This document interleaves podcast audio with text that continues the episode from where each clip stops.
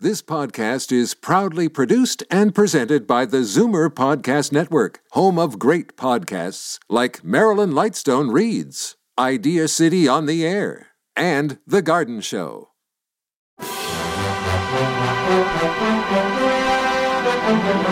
It's Zoomer Radio's Theater of the Mind with Frank Proctor. Open your mind as we fill your head with amazing thrills, chills, and laughs. Theater of the Mind. The best love programs from radio's golden age. Only on Zoomer Radio. Now, here is your master storyteller, Frank Proctor. Well, thank you, and welcome to the show. So called true crime magazines were highly popular in the 1930s, and the movie G Men, starring James Cagney, released in the spring of 1935, have proven to be a big hit. Producer director Phillips H. Lord thought there was a place on radio for a show of the same type. To emphasize the authenticity of his dramatizations, Lord produced the initial radio show G Men in close association with FBI Director J. Edgar Hoover. Now, Hoover was not particularly favorable to the notion, but U.S. Attorney General Homer Still Cummings gave it his full support. G Men dramatized FBI cases, but Hoover insisted that only closed cases would be used. Hoover also demanded that he or a top level aide review and approve every script. Hoover preferred that scripts downplay gunfights and car chases and spent more time on systematic investigation and legwork. Agents should be shown to be as intelligent, hard-working guys, essentially faceless cogs in the technically savvy crime-fighting organization. Those restrictions hampered Lord, who saw his creation as a public service, but one that had to entertain as well as inform. The sequel, Gangbusters, debuted mid February of 1936. Now, Gangbusters aired on CBS from January 15th of 1936 to June 15th of 1940, sponsored by Colgate Palmolive and Q magazine. Gangbusters often featured prominent names in radio broadcasting, many of whom also starred in movies and television. Two of the most famous, Richard Widmark and Art Carney. Widmark was typecast as a villain for many years, but finally managed to break that mold. Carney, of course, became especially famous for his role with Jackie Gleason on The Honeymooners, but he had a much broader career than that. And now, tonight's episode Jewel Robbery. And now, in cooperation with police and federal law enforcement departments throughout the United States, CBS Radio presents Gangbusters!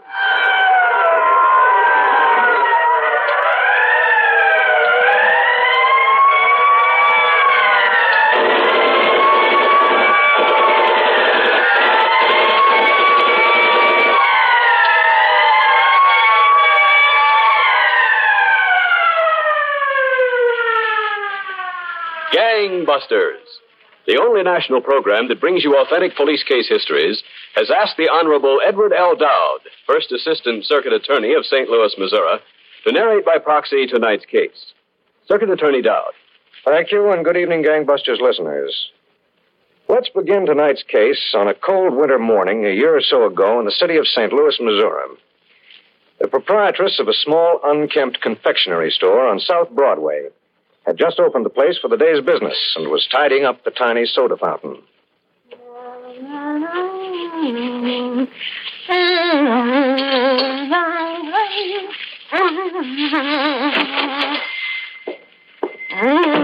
Morning, Annabelle. Told you no last night, Wally. The answer's still no. Crying out loud, you'd think it was a fortune. You could stake a guy to a couple of hundred. Why? Now, Annabelle, be reasonable. I'm good for it. You know I'm good for it. Why does a guy in your position need to come looking for handouts? You know where to get it. Why don't you go out and make it? The heat's on, Annabelle. The town is hotter than a $2 pistol shooting blanks. Don't blame me. I didn't make the heat. These guys have really been burning up the town. Remember that clothing store man? Yeah. Them.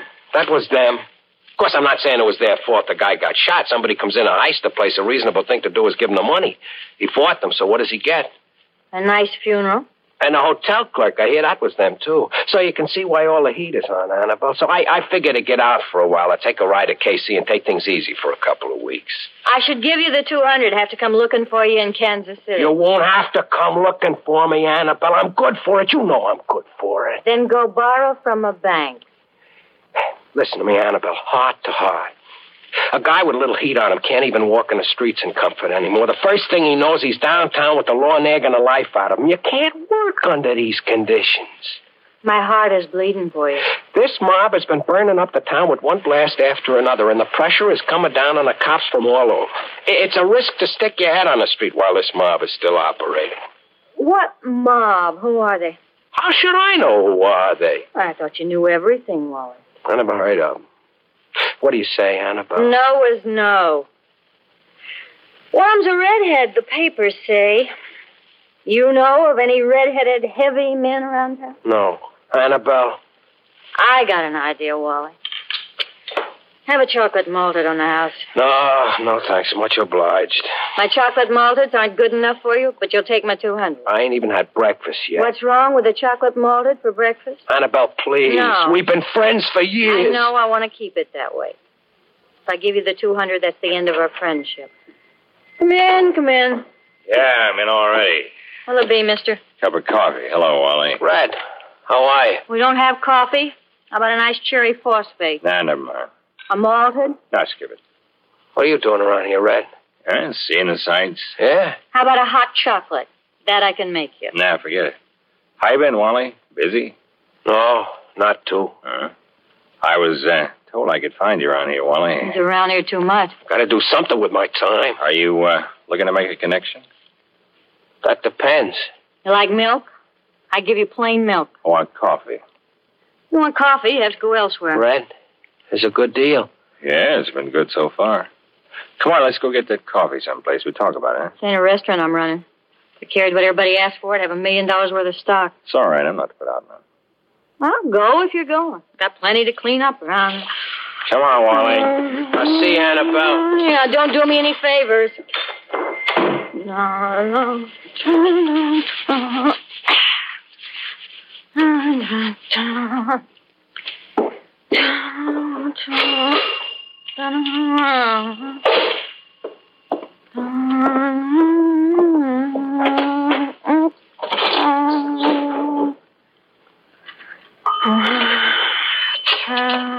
Um.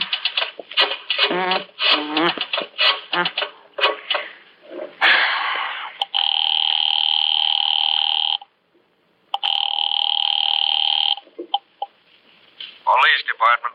Uh, Sergeant Rickard, robbery squad. Now hold on, please. I'll connect you.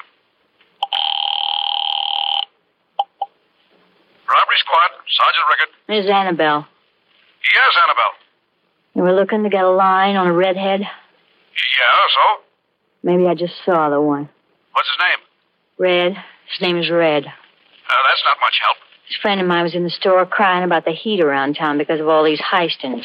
And this Red walks in. He and Wally are sidekicks from way back, I think. He wants to know if Wally would like to make a connection. What'd Wally say? He didn't say. They left together to talk it over. For where? How should I know for where? Did I follow him? Okay, Annabelle, thanks. Keep your ears open now. In the meanwhile, we do some checking around. Yeah, Uh, let me have a cigarette with you, Wally. Yeah, sure. Yeah, thanks. All right, tell me. What's the deal? Wait a minute. Take it easy. I'll tell you. First, I want to know is there any heat on you? Heat on me? Yeah. You guys got all the heat in this town. You're running wild and the lid is on everybody. Are you still a good man at the wheel you used to be, Wally? Yeah, I'm all right. Downtown, for instance, can you wheel a car in there and get it out? Yeah. What's a touch? Jewelry house. Just jewelry? There'll be some cash involved, enough. But plenty of ice. I don't like a jewelry deal. You break your back to get the scum and you can't turn it over for 20 cents on a dollar. Well, it Ah, shouldn't make any difference if there's enough of it. No, I guess it shouldn't. And it's only a three-handed job. Oh? Yeah, that's all. A fair-sized score split up only three ways wouldn't be bad, huh? What happened to the other two in the mob? What other two? Papers have been saying you were four-handed altogether. Yeah, well, I tell you, Wally, we were four-handed, but uh, two of the boys pulled out. Yeah? Why? They thought there was too much heat for the fireworks. They started to cry, so uh, Mac gave them the kiss off. Who's Mac? You wouldn't know him. They've been his jobs. What kind of guy is he? After this one, I'll have had enough myself. Cowboy? No, not exactly. He ain't wild. He's got a head on his shoulders. Maybe that's his trouble, too much head. He thinks he's a mastermind. I don't like that kind of deal. Every hand should have his say-so. Not with Mac, they don't. What does this guy think he is? I don't know him. I don't know what he can do. Don't get so independent. You told me you were behind the six. You can't get dough by being independent. All right, I'll talk to him anyway. I'm talking to you for him. Are you in, aren't you? Okay, Red, I'm in. Good. Come on, let's go see this car. Take it easy, will you? Give me a chance to drink my coffee. Besides, we can't meet him till tonight. What's the matter? You have to make an appointment? He's a late sleeper. All right. Go ahead, drink your coffee.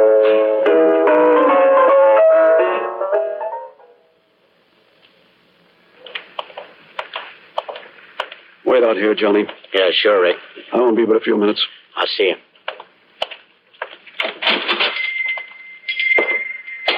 Hello, Annabelle. Ah, hello yourself, Sergeant. Now, Ah, what'll it be? Oh, small lemon lime. Small lemon lime, too, Sergeant. Where does this Wally live, Annabelle? I don't know. Oh, He never said. We've been checking around. We got no address for him in the cards. Don't cry to me, Sergeant. That's your job to keep track of these heats, not mine. You got no idea at all? Oh, no, I did all. And when you see him again, try to fish it out of him, huh? Fish it out of him yourself. Here he comes. Ah, One lemon lime. Hi there, Annabelle. The answer's still no, Wally. Forget I even mentioned it, Annabelle. Hi there. Are you? What'd you do? Get it from that red-headed friend of yours? Anyway, yeah. Got some telephone change, Annabelle? Yep, sure. He looked familiar, that redhead. I think maybe I know him from someplace. uh, There you are. Maybe you do. He's been around. Excuse me, I gotta make a call. Who's stopping you? See what I mean about the redhead? Yeah, I see. You gonna pick Wally up? A few days in jail might do him some good. Maybe it'd help his color. Maybe it would. How much for the lemon lime, Annabelle? Still a nickel. No inflation around here. There you are. Thank you. Call again. Let me know what you hear, Annabelle. I'm all ears. Okay, I'll see you now. Hurry back, mister.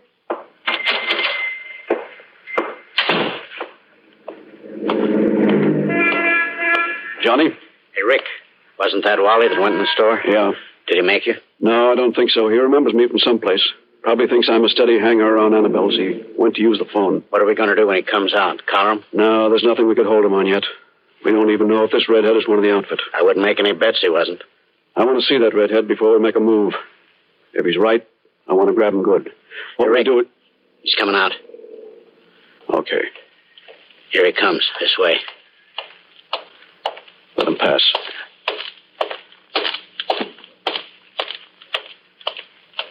Okay, Johnny, stay with him. Right. If he makes a meet with a redhead or if you find out where Wally lives, check with me. Okay. All right, on your horse. So long.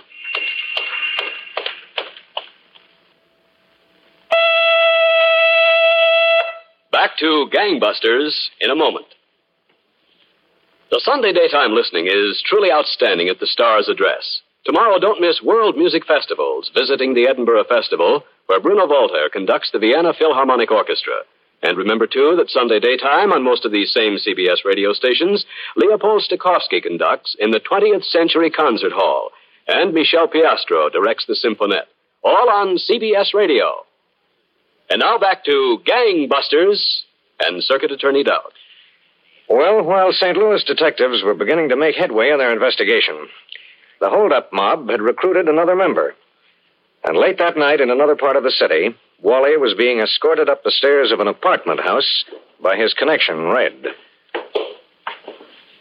Like I said, Wally, you might not like the guy, but you gotta grant him a brain. Just don't want anybody telling me my business, that's all. I don't go for that kind of garbage. Okay, don't get excited. You haven't even met him yet. Uh, that way. Just don't want him telling me how to do my job. Take it easy, will you? Okay, right here. Should I push the bell? Nah, never mind. I got the keys.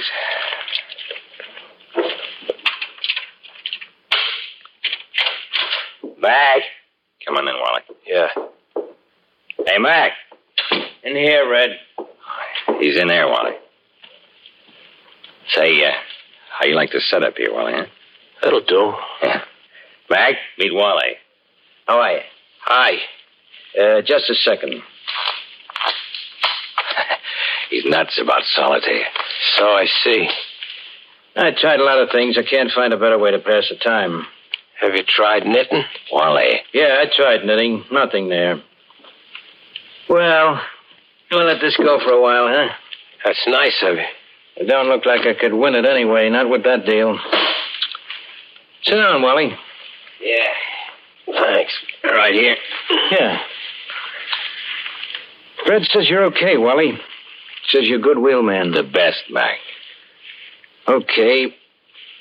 Now, this is going to be a nice little score. Not the biggest in the world, but uh, tidy. That's the way I like 'em, tidy. When? Maybe tomorrow, maybe the next day. Depends on the weather. What's the weather got to do with it? This is a congested district. If it's raining or snowing, traffic will be heavy and slow, plus there'll be a lot of extra taxicabs in the area. It's a good angle. The get will be rough enough without any handicaps, so uh, let's wait for good weather. It's okay with me. You see, Wally, all the angles. Now, uh, the mark is the Four Brothers Jewelry Company. That's uh, on the third floor of the tower building. It's a rough deal getting out of that neighborhood. Can you do it? I can do it.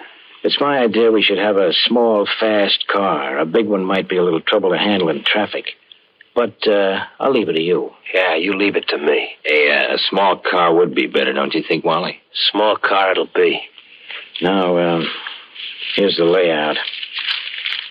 Forget about the elevator. We'll go up the stairs. The office is um, around here, in back, like this. Yeah. Mm. Uh, there's this entrance here. The door's made of glass, so we got to work fast. We got to get in, get it, and get out. We got no time to play. Who wants to play? There's a counter uh, here, which uh, stretches from one side practically to the other. It's a display case. None of the good stuff is in there. In back of the counter is a vault. That's what we want to get in. How much do you figure? Maybe five, six thousand in cash, maybe fifty thousand in ice. It's not bad. All right for me. Off to the side here, uh, there's a little office. Uh-huh. Now, that's where the owner has his desk. And besides the owner, we'll find another guy there, a salesman. Neither one of them look like the hero type. We won't have any trouble. Hmm. You got this mark pretty well cased. I should have. I've been there twice. I've been trying to make up my mind whether to buy a watch they got. It's a great setup, Wally. Huh? They'll recognize me when I come in. I'll tell them I want the watch. They're relaxed. We go to work. How about the bug? All those jewelry houses got alarms. That won't be no problem. The only one I could spot was in the boss's little office. Now he'll be in front writing up the sale on the watch, and if there are any more, we'll just have to be quick enough to keep them away from him. I'm for being quick. Back to Gangbusters in a moment. Now, uh, Red, Yeah. you're going to take the boss. Uh-huh. Your job is to watch him, keep him quiet, keep him away from the bugs. Okay. And Wally, you do the same thing with the salesman, and I'll clean the vault. Wait a minute. What's the matter? You're going a little fast for me. You said I was to handle salesmen. That's right. I was under the impression I was a wheelman in this deal. That's a big enough job. I don't belong on the inside at all. It's not necessary to stay with the car. It can sit. Yeah. Well, it can sit without me. I don't do two men's work. Wally. Not without two men's cuts. I don't do two men's work without two men's cuts. Will you listen to me? I knew there was something screwy about this deal. No wonder your other two left you like that. Wally. You gotta grant me it takes three on the inside. Okay, I'll grant you, but I'm a wheelman. You've done inside work. Sure, I've done inside work, but not while I was the wheelman. I won't have any part of it. Now listen to me, will you? You came in, and you're in. Yeah. We'll see if I'm in. Now, Wally, be reasonable. Who's being unreasonable?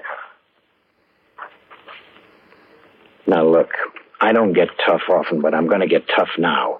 You're in, Wally. You made a deal and you're in. Well, you're not gonna be feeling so good.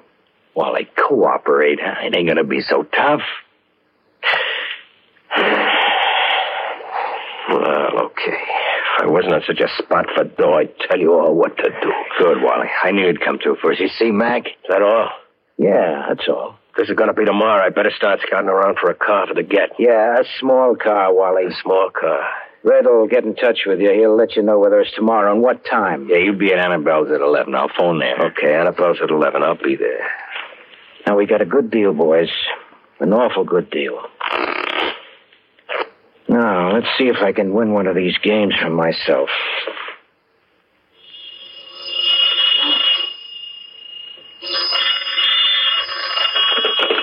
Robbery squad, Sergeant Rickard. Hello, Rick. Johnny. Yeah, Johnny. Wally must have lifted himself a Chevy coach. I saw him on the corner of Grand and Locust. Oh, is that so? Yeah, looks for sure like he's in a deal now. Yeah, where'd he park this car? In a public garage on Market Street. On Market Street near the civil courts. Okay, Johnny, stick around there. I'll be right out. You think I ought to have one of the boys stay behind, Wally? No, that won't be necessary. He's going to use that car if they pull anything. That's all we have to watch the car. I'll be right there. Uh, Ah, what? Yeah, that. Hi, Annabelle. Oh, Wally. Hot tricks, Annabelle. I got no tricks. What do you want?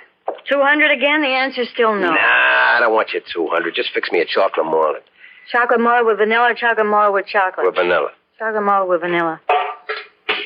How come yesterday you wanted 200, today you don't? Beginning to get insulted. My connections came through, Annabelle. You would take my advice, which you won't. You wouldn't go looking for trouble. I'm not looking for trouble. Who needs trouble? Oh, every time I got a I'll get it, Annabelle. Why should you get it? Is it your store? I'm expecting a call. I'll answer. Uh, go on then. Answer before they hang up. Yeah. And don't give my phone number to any more Toms and Dicks. Who do you think this is? Hello? Wally? Yeah, this is Wally. Red. Mac says we do it today, 3 o'clock. Okay, I'm ready. You got the car okay? Yeah, Chevy, just a ticket. I got to park in the garage on Market Street. I can pick you two up about 2.30. Now, Mac says no. Mac says for you to drive downtown yourself, park the car in Del Mar near the building. We'll see you there. Okay. It will take care of the hardware. Just bring the car and yourself. I got you. So long.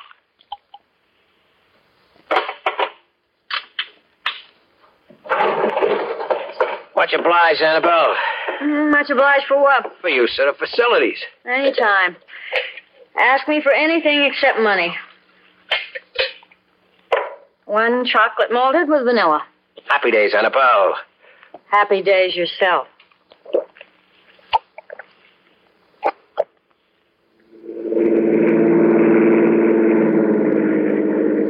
Cut over to Washington, Rick. Maybe we can pick him up there. Well, I'm afraid it's no use, Johnny. We lost him. Lousy traffic. Same thing last night. It's a cinch Red took him to meet the mob. We got fouled up in traffic. That's okay. We know where to put our hands on him now. Wally, at least. He can lead us to the others. They're liable to start shooting again. That's what I'm worried about. Uh, from the way he was headed, I guess the job is someplace downtown. Maybe he was just headed to pick up the others. Maybe, but these guys are pretty slick, Johnny. I don't think they'd all ride together in a hot car. I think the rest will meet him. I'll pull in to phone. We'll get a few more squads on the job and cruise around downtown. Maybe we can spot that Chevy.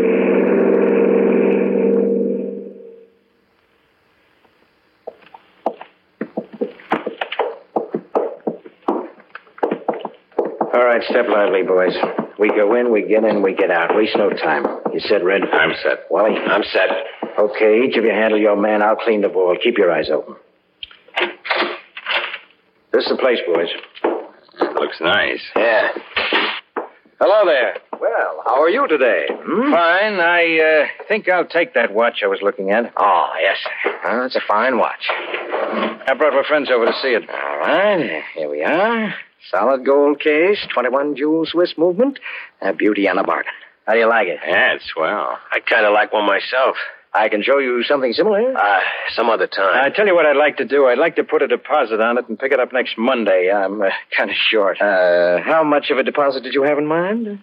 oh, say twenty-five dollars. Well, I uh, think that'd be all right. Let me check with the boss. Uh, Mr. Burgess. Uh, some watch, all right. Yes. uh, front, please, Mr. Burgess. all right. Watch is guaranteed, isn't it? Absolutely guaranteed. If anything goes wrong with it, just bring it in. But you must remember, a fine watch is a delicate piece of machinery. Yeah, I know. Yes. May I help you? Uh, Miss Burgess, this gentleman would like to leave a $25 deposit on the watch and pick it up on Monday. How do you do? Hello. Hi, nice place you got here. Thanks. Well, I think that'll be perfectly all right. All we have to do is... Okay. Do as you're told, and you won't get hurt. Please, Wilson. Quiet. Stand still. All right. Lock the door. Yeah, I got you. Going around, boys. Keep them covered. Yeah, come on. Now just don't try to be heroes and you won't get hurt. All we want. Hey, you. Me? You, move away from there. Yes, all right. Hey, boss, come here and have a look. What's the trouble? We gotta move. There's a bug right under the counter. This guy was standing not six inches from it. You? Oh, no. no, not me. Go on, you. Move over there. All right, all right. I'm moving. You. Did you hit the alarm button? Oh, I know. I didn't touch it. You sure? I'm positive. Sure had his chance. Now tell me the truth. If any cops come storming in here, I'm going to kill you, I swear. Did you hit that bug? No, I didn't. Okay, you're smart. All right, boys, get him tied up. By the time you finish, I'll have the vault clean. They covered a lot of blocks, Rick. Don't look good to me. Well, we take one more turn around it. Wait a minute. What? There's a Chevy parked up there. Where? Next to the alley.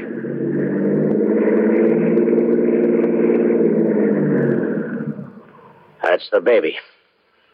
Nobody with it, huh? It must be inside someplace. Hold it, John. hold it. Central District, cars 4, 5, and 6. In the jewelry office, third floor, tower building, the holdup alarm is ringing. That's it. Let's go. At the jewelry office, third floor, tower building. That's in the middle of the block. Let's get them. How you doing, boys? They'll be tied in a minute. I don't know what you fellas expect to get. Shut up. Make it good and tight. Hey, look, there's cops coming in the hall. Why, you you hit that bug, didn't you? Please, get up. Here they come. Get up. Go on, get up. All right. Open up there. Yell to him. You hit the alarm by mistake. Police officers, open up. Tell him we're customers. Tell him it was a mistake. Kick it in. Hey, they're breaking in. Watch it. The lock, get the lock, Sergeant. Get your hands up, coppers, or I'll kill this guy. No, don't. Stop those guns, police officers. Get him, Sergeant. Let go of me. Give me that gun. Let me Go, copper. Get your hands up. Okay, don't shoot. Get those hands up. All right, don't shoot. Get him up. You, turn that man loose. I'll kill him. No. Let him go. All right, take it easy. You all right, mister? Yes. Yes, I think so. Jack is tied up over there. Go look after him. Yes, I'd better. It's all right, Jack. It's all right. Are any of you bums hurt? They all look okay to me, Rick. Now sit down there, all of you. He said sit down. What a mess. I don't cry. Won't do you any good, Wally. Sure, plenty of truth in that. And now we're going to take a little inventory. Let's see what we got here. They're not such a tough looking bunch, are they, Rick? No, not now, they're not. Take their guns away, and they're just a bunch of crumbs. Just plain crumbs. That, gangbusters listeners, was how this gang of hold up artists and killers was captured in the act of committing a robbery after a terrific struggle and gun battle. All were tried in the circuit court at St. Louis, Missouri, and convicted. They are now in the Missouri State Penitentiary at Jefferson City in execution of their sentences. Thank you, Circuit Attorney Edward L. Dowd of St. Louis, Missouri. Now, Gangbusters Nationwide Clues, broadcast every week as a public service to assist American police in their war against the underworld.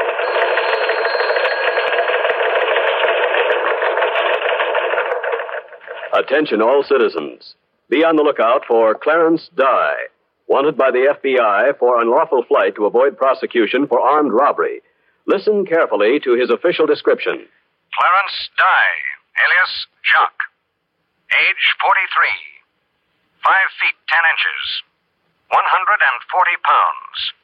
Medium build. Brown hair. Blue eyes. Fair complexion. May seek work as a welder or cook.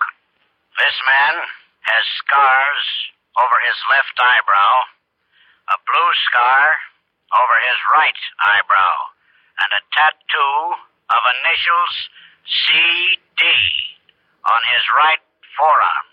Caution, Dye is probably armed and should be considered extremely dangerous. He reportedly has stated that he will not be taken into custody alive and will attempt to kill any officer arresting him.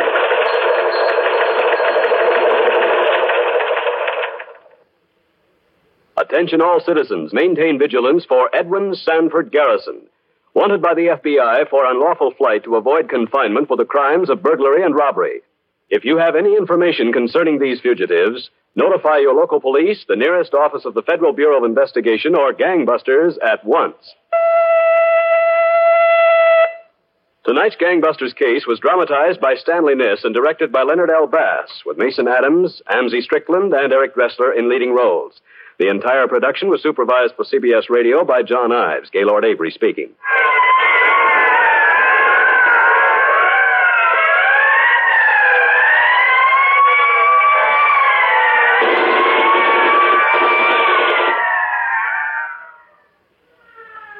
Tomorrow night, Eve Arden raps for attention, and the merriment's on again at dear old Madison High. Yes, she's back. Eve Arden as our Miss Brooks. Funnier than ever before, with the help of Bashful Boynton, her biology teaching heartthrob, Mrs. Davis, Eve's pixelated landlady, Osgood Conklin, the terrible tempered principal, and the rest of the riotous gang. Remember, class convenes with our Miss Brooks tomorrow night on most of these same CBS radio stations. Be sure to beat the school bell to your seats. You hear America's favorite shows on the CBS Radio Network.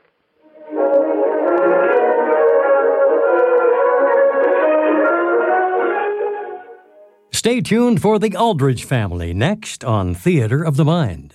Time now for the Aldridge family and the barter system.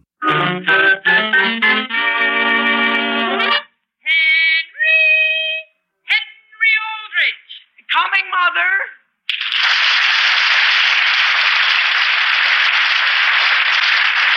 Yes, it's The Aldrich Family, written by Clifford Goldsmith.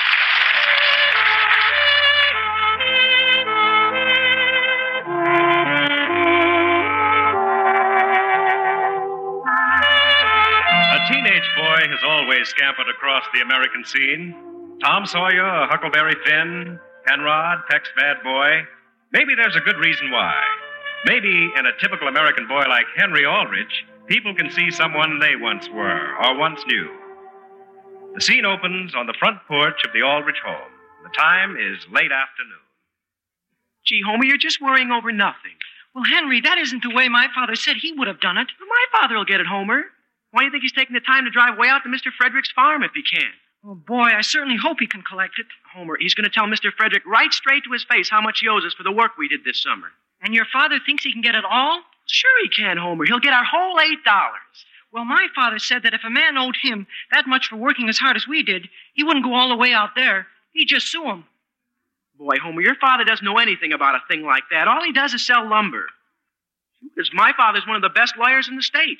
He can talk anyone into giving him money. How? I don't know, but it's a knack you have if you're a lawyer. A- And, nobody puts anything over on my father. When he goes after a thing, he gets it. He does? And how?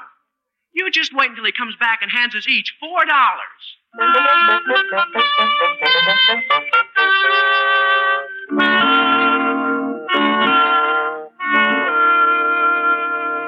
But, Father, didn't I make it clear Mr. Frederick owed us eight dollars? Henry, for the last time, I collected it. In money, Mr. Aldrich? Uh, No, Homer, not in money. As I said before, I collected the equivalent. Sam, what do you mean by the equivalent? I mean, Alice, that Mr. Frederick didn't have the cash. So he paid it in corn. In what? Corn, Mrs. Aldrich. Gee, Father, not that we don't appreciate your trying, but what Homer and I had really planned and was, well, you know, money. Gee whiz, Mr. Aldrich. My father said. Never that- mind what your father said, Homer. There's nothing wrong with being paid in corn. It's the ancient principle of barter and exchange. It is? Of course, it's a simple case of applied economics. You boys will learn a great deal from this transaction. It's taught me one thing already. I'm glad to hear it, Homer. The next time I do any work, I'm getting my money in advance. Now, Homer, Sam, how much corn did he give the boys? tomorrow morning, Alice, he's driving his truck in with 12 bushels. Twelve bushels of corn? Yes, Mrs. Aldrich. Twelve bushels. Where in heaven's name are you going to keep it? In the basement, Mother, until we can figure out what to do with it. Well, that's very nice, I'm sure. Mr. Aldrich, how much is it worth a bushel? Uh, well, I'm afraid it isn't worth a great deal right now, but naturally, if you hold it, you'll find the price will fluctuate. Sure, sure it will. What do you mean fluctuate, Henry? Boy, Homer, you sure are dumb. It means that. Tell him, will you, Father? The fluctuation reflects the cost of living. The price may be down, but only temporarily. Sooner or later, it'll go up. Sam, why What is it you're suggesting the boys do? Trade in corn? Now, Alice, it will be a very good experience for them. They'll learn the principles of supply and demand. This will teach them the value of money. Gee whiz, Father, I know the value of money. It's the value of corn I'm worrying about. Well, don't worry about it, dear. You and Homer can corner the market with your 12 bushels and make a killing when it goes up. Alice, for heaven's sake. I'm sorry, Sam. Please hurry and get ready for dinner. Were you including me, Mrs. Aldrich? Why, no, Homer, I wasn't. However, if you feel that you want to stay. oh, I, I couldn't stay unless I was specially asked. Well, in that case, dear, perhaps the next time. Could you start that over again, Mrs. Aldrich? Come on, Homer, I'll go to the door with you. Well, thanks for your trouble, Mrs. Aldrich. And thank you for your trouble, Mr. Aldrich. No trouble at all. Understand, Henry, I'm not criticizing. Only you should have gotten my father to handle this. Now, listen, is that a slur on my father? Oh, gee whiz, no. The only thing is, I don't know how he makes a living. Homer. Twelve bushels of corn or twelve bushels of corn? Well, I can figure that much myself. But when I go up to the dance committee and get two tickets for the class dance, what am I going to hand them? Six bushels of corn? that hasn't even fluctuated yet? you aren't any worse off than I am. Eleanor Wentworth, haven't I? Boy, I don't know how I'm going to be able to face Betty Newton. Listen, Homer, why don't you see if your mother wouldn't be interested in buying it? The- The can. The whole 12 bushels? We could quote her a reasonable price. Sure. You want my mother to get us out of a hole that your father got us into. Homer, Homer, Oh, we aren't in any hole. You, you just don't realize how valuable that corn is going to be. When? When it fluctuates. When it fluctuates.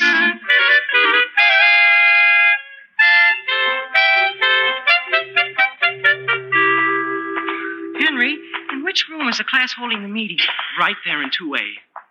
Did you try the wayside market, Homer? Yes, Henry, I've been everywhere. Did you go to the neighborhood grocery? Yes. And they said the same thing everybody else did? No. They just laughed. Well, didn't you tell them what your father said about the price? Homer, people who are laughing aren't in the mood to talk business. Boy, I don't know why I want to go to this meeting anyway. All they're going to talk about is the class dance. sure. And I'll bet the first thing they ask us is, have we bought our tickets? Quiet, Henry. Is the meeting started? You've all heard the minutes of the last meeting. Are there any announcements? Uh, Mr. President. The chair recognizes Toby Wilson. Although most of the tickets for the dance a week from this Saturday have been sold, there are still a few guys holding back. Oh, boy. Let's not have any slackers, fellas. Let's make it a hundred percent. I'm going out, Henry. No, Homer, they'll see you. Are there any other announcements? Mr. President. Jimmy Bartlett. Mr. Uh, President, I've been a member of this class for a good many years now. And, well, I'd like to ask why the tickets have to cost so much. Oh, Mr. President, that's what I say. Oh, Well, I think the price of the ticket should uh, fluctuate like the cost of living. Homer, would you mind explaining that? Uh, well, if you don't know, it's not going to do any good to tell you. And it isn't the money I mind, it's a principle. Homer, I believe the price of tickets was fully discussed at the last meeting, and you're out of order. What do you mean I'm out of order? I wasn't even at the last meeting. I think we ought to have more principle all the way around. Homer, be quiet. Order, please. Order. Are there any other announcements? Mr. President. Betty Newton. I make a motion that the chairman of the dance read off the list of those boys who haven't bought their tickets yet. The list will be read at the next meeting. Are there any other announcements? Mr. President, I make a motion that we postpone the dance. For how long? For how long? For about four weeks. All in favor signify by saying aye. Aye. Those opposed? No. Mr. President, I make a motion that no boy in this class be allowed to bring any girl to the dance that isn't in the class. Mr. President! Yes, Toby? I object. That amounts to no less than confiscation of personal rights.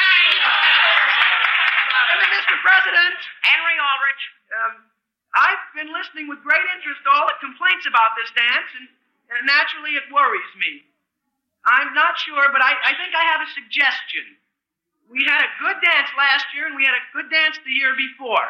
And I guess if we're all here, we'll have another one next year. Yeah, I certainly hope we will, because I like to dance. But, but gee, I, I don't know. Sometimes I start wondering if dancing is everything in life. How about trying something else, just one year? The evenings are nice now. They're a little chilly, maybe, but we're going to have a moon, I think. Why waste our time indoors, just dancing? Well, what do you suggest? Why, uh, a sort of corn roast. a what? Uh, I make a motion that this class show a little originality and initiative and have a corn roast. I second the motion. Order, please. Order. Mr. President, I never heard of anything so ridiculous. All I can say is, who wants a corn roll? I do. Mr. President. Wait a minute, Henry Ulrich. I'm not through dancing yet. I mean, talking. Uh, the only trouble with having a corn roast is where are you going to get the corn? It's hard to find this time of year. But if we have enough, enough initiative and originality to want a corn roast, then I'm willing to personally guarantee that I will find the corn uh, somehow. I second that motion, too. What motion, Homer? What? There wasn't any motion. Well, then I make one. Oh, sit down. Now, wait a minute. Where are your principles? Homer, shut up. There has been a motion that instead of a dance, we show little originality and initiative by holding a corn roast. All those in favor signify by saying aye. Aye. Opposed? No. The boys have it. It'll be a corn roast. Homer, tell Henry Aldrich somebody wants him outside. I'm wanted outside? Somebody wants you out in the main office. Hey, come on, Homer. I'm wanted. Mr. President, does this mean we will or will not have punch also? Gee, Henry, did you steamroller that? Homer, it just happens that I did it for the sake of the class. You did? Sure. I really think a corn roast is a better idea than a dance. And if it happens that we have the corn they need, we'll let them have it. Just what they need, no more and no less. Well, how much do you think they'll need, Hen? About 12 bushels. Henry, I wonder who wants you in the front office. Henry Aldrich. Where did you come from, Eleanor? I just followed you out of the class meeting, and I want to tell you that every girl in there is so mad at you they're never going to speak to you again. They're all mad at me? My goodness, Henry, you even invited me to go to the class dance with you. Oh, Sure, Eleanor, but let me explain. Henry, I even bought a dress for the dance, a brand new taffeta dress. Well, look here, what's Don't the- I look nice eating corn on the cob in taffeta? Yeah, but gee whiz, Eleanor, all we did was substitute a corn roast for the dance. And you can just substitute another girl. Goodbye. Eleanor, wait. Oh, no, I won't. Eleanor, wait. Wait. Homer Brown. Oh, boy. Come on, Henry. Here comes Betty. You wait for me, Homer Brown. Oh, uh, did you want to speak to me? Yes, I do. Do you realize I can't eat sweet corn? Why not? Because I got this brace on my teeth. And I've got to wear it for three more months. Gee whiz, Betty, you're too self conscious about it. That's right. It's not the least bit noticeable, unless you smile. Don't be. But, but gee whiz, Betty. Henry Aldrich. Oh, boy, who's that? It's your sister, Henry. Mary? What's she doing here in school? Oh, has she got a complaint, too? Henry, I've been waiting for you in the main office. Here, you left this morning without your lunchbox. Oh. Well, thanks very much. And Henry, when you come home from school this afternoon, you're to stop at the store and see if you can get 12 ears of fresh picked corn. Corn? Yes, We've got corn. She was 12 bushels came this morning before I left the house. but Mother says we can't eat that, Henry. My goodness, how could we eat it? Why couldn't we? It's horse corn.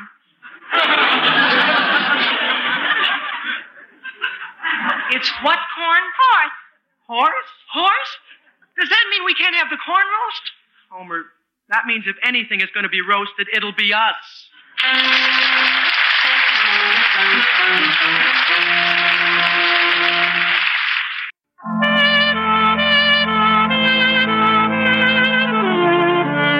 And now, getting back to the troubles of Henry Aldrich. Well, Henry and Homer have talked the junior class into holding a corn roast instead of a dance in order to sell their 12 bushels of corn. While congratulating themselves on their success, they learned that they have in their possession not sweet corn, but horse corn. The scene opens that afternoon in the Aldrich basement. Understand, Henry, I'm not criticizing your father, but don't you think he should have known this was horse corn? Why should he have? After all, my father's a lawyer, not a farmer. To him, corn is corn. Well, listen, Henry, I've been thinking. Couldn't we still sell it to the class, even if it is really just for horses? Look, Homer, you see this front tooth? Yes? I lost that tooth once biting into an ear of horse corn. Looks all right to me. Sure, it grew out again, but the one I had, I lost. You did? Sure. And do you want us to be responsible for the whole class losing their front teeth? Well, couldn't we soak it in butter and soften it up a little? and not serve it until after dark? No, Homer. Oh, well, here we are, Henry, stuck with those 12 bushels of horse food, and the whole junior class is waiting for something to eat.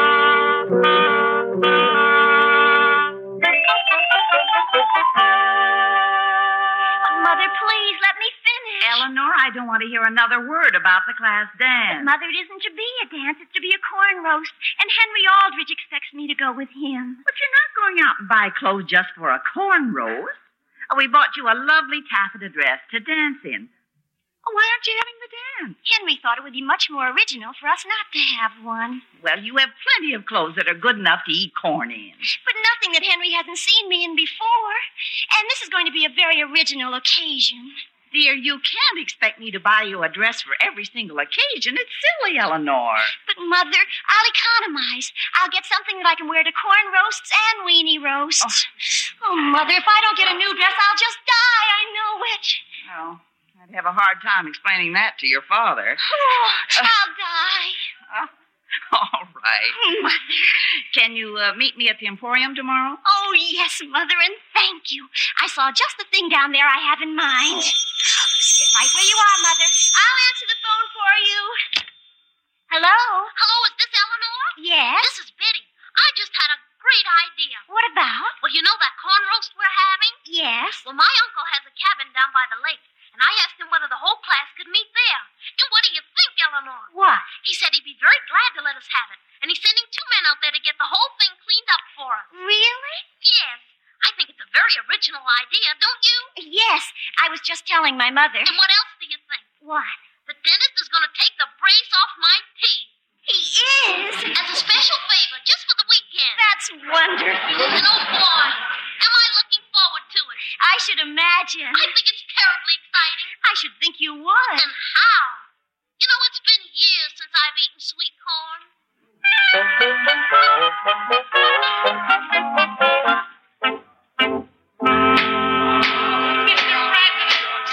Quiet, please.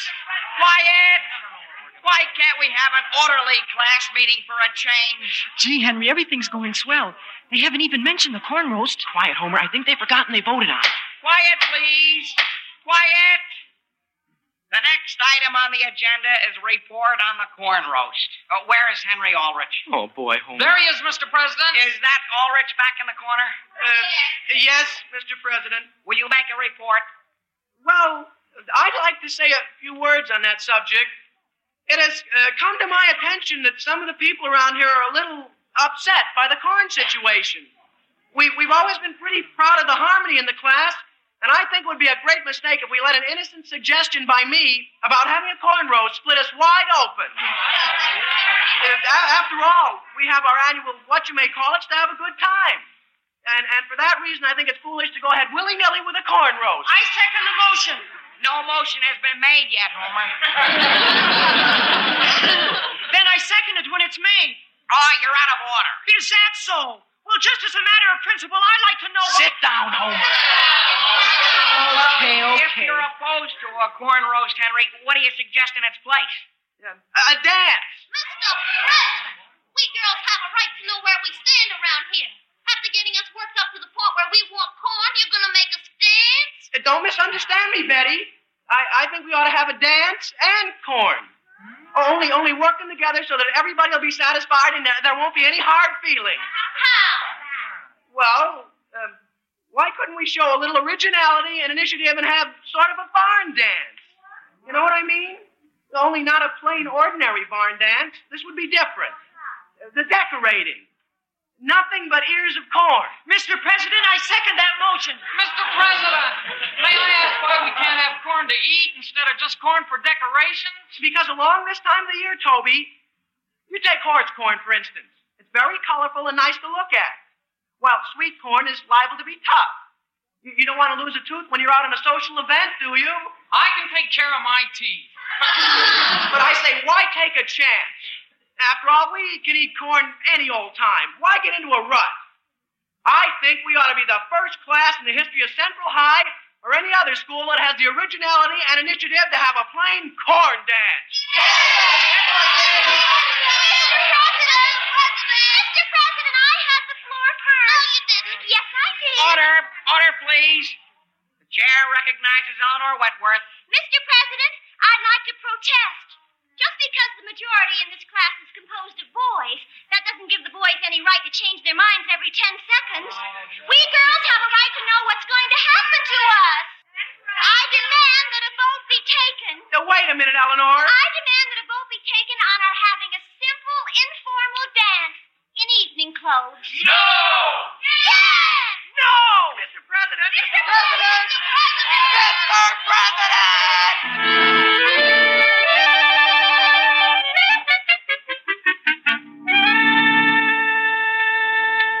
Mother, did you hear what happened at Henry's school today?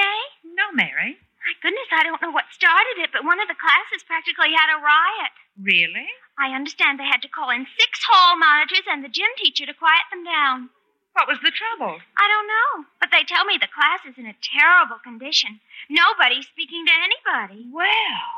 There's even some talk of when they graduate, they're going to have two separate commencements. What for? Well, the girls say they won't be seen graduating from the same platform as the boys. Is that you, Henry? Yes, Mother. Hello, Oh, Mrs. Aldrich. Hi, Mary. Hello, Homer. Henry, how on earth did you get your shirt torn? My shirt? My shirt? Oh, gee whiz. You know who I think tore it, Henry? Who? Betty. When did she do that? Right after Natalie White slapped his face. Henry, what did she slap your face for? I took the floor away from her. You what? I, I, I took the floor away from her. We had a class meeting. Homer, you better get some mercurochrome for your face. It's all scratched up. That was Madeline Miller. My goodness, she must have long fingernails. Not anymore. Henry, you didn't get into a fight with any of the girls, did you? Gee whiz, no. I was a gentleman through the whole thing. I don't understand what caused the whole thing. Well, we had what you might call a close vote. See, Mother? Well, we got it through, didn't we, Henry? What did you get through? Oh, just a little motion I made. Uh, listen, Mother, where'd you put the corn? The corn? Sure, my 12 bushels. It's downstairs in the basement, dear. Oh, no, it isn't, Mrs. Aldrich. Yes, it is, Homer. Mary, we were just down there, and there wasn't even one basket there. Well, I don't understand it. Mother, did you go out at all today? Yes, I did. Did you lock all the doors? All but the back door. Oh, boy. You think our corn's been stolen, Henry? Sure it has, Homer. Sure it has. Dear, don't be ridiculous. No one is going to steal 12 bushels of corn you can't eat. Corn? You boys aren't worried about the corn, are you? We sure are, Father. Hello, Sam. Hello, dear. Do you know anything about the corn, Sam? I certainly do. Who took it? Who took it? I did. You did? After all, I wasn't going to let Mr. Frederick stick my own son with a load of useless horse corn. No, sir. So I just went out there and made him take it back. You haven't got the corn anymore? I should say not. Did Mr. Fredericks give you the money? No, potatoes. Potatoes? Nobody puts anything over on Sam Aldrich, let me tell you. I'm a pretty sharp trader, you know. But, Father. Mr. Aldrich. Don't bother to thank me. It was my own fault for not being more careful in the first place. But, Father. Mr. Aldrich. I let him know quite plainly I would stand for no nonsense. But, Father. Mr. Aldrich.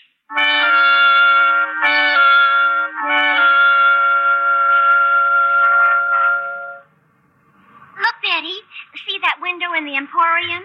That dress in the center? Yeah. That's exactly like the one I got for the corn roast. Only mine was blue. And they won't let you take it back? No. That's why my mother's so mad at our class. Well, look, Betty, I guess you're going on, and this is about as far as I go. Well, I'll see you tomorrow. Goodbye. Eleanor. Oh, hello, Mother. I wondered whether you'd be here. Now, Eleanor, are you sure you have to buy a special outfit just for a barn dance? Oh, my goodness, yes. After all, I can't wear a corn roast dress to a corn dance, especially when the whole dance was Henry's idea. Hmm? Quiet, please. Quiet. Henry, what are we going to do? Let's just wait and see if something happens. Well, we're still stuck with the potatoes. Homer, relax. Take it easy. My father says that's the trouble. We've been taking it easy when we should have been tough. I'm going to make a motion. What motion? I don't know yet. Uh, Mr. President! Homer Brown. I had the floor first. Nobody recognized you. Sit down. Sit down, Homer. As long as there is some doubt about who had the floor first, I think we should recognize the young lady. Thank you, Mr. President.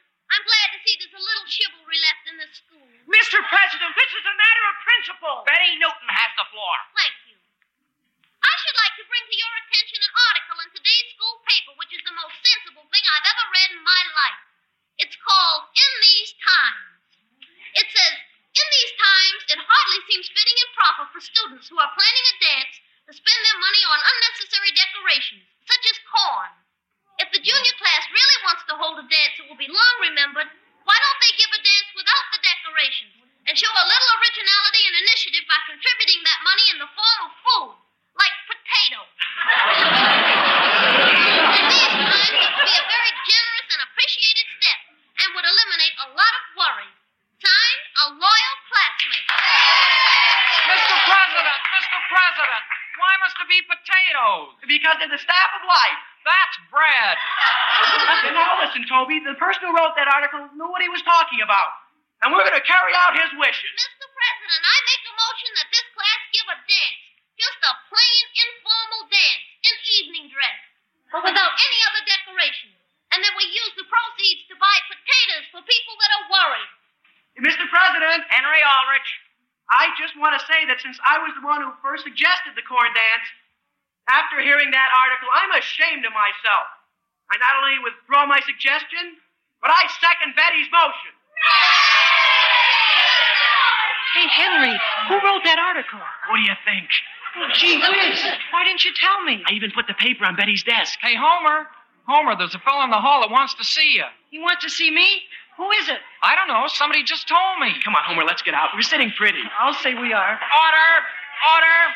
All those in favor of our converting the dance proceeds to potatoes instead of decorating with corn, please signify by... Henry, do you see anyone out here? No. Hello, Homer. Father, what are you doing here? I just went out and had a talk with that farmer who owed you money. You did, Mr. Brown? Yes, sir, and I fixed things. I told him he couldn't unload first horse corn and then old potatoes that were even sprouting.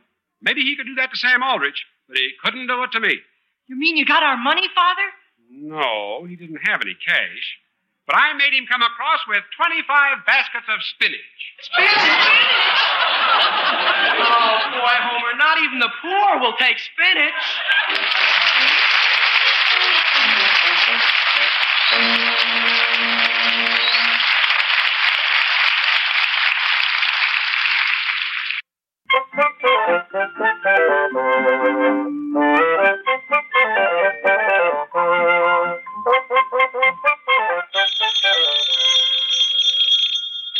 Hello? And just one more thing, Henry. Is this you again, Eleanor? It certainly is.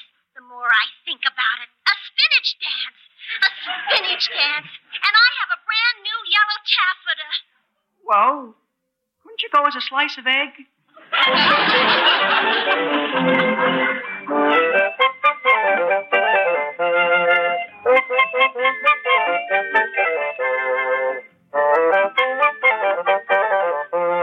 The Aldrich Family is written by Clifford Goldsmith. Henry is played by Bobby Ellis, and Homer by Johnny Fiedler. Mr. and Mrs. Aldrich are House Jameson and Catherine Roth. Your announcer is Dick Dudley.